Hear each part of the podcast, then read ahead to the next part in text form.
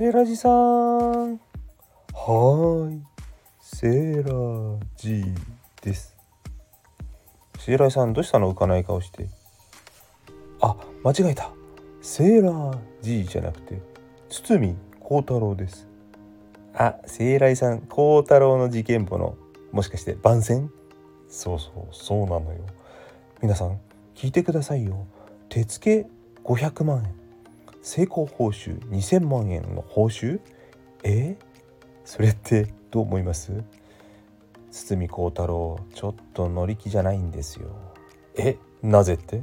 その理由はね、マーさんのラジオドラマ堤幸太郎の事件簿、概要欄にリンクを貼っておきますので、そちらで確認してください。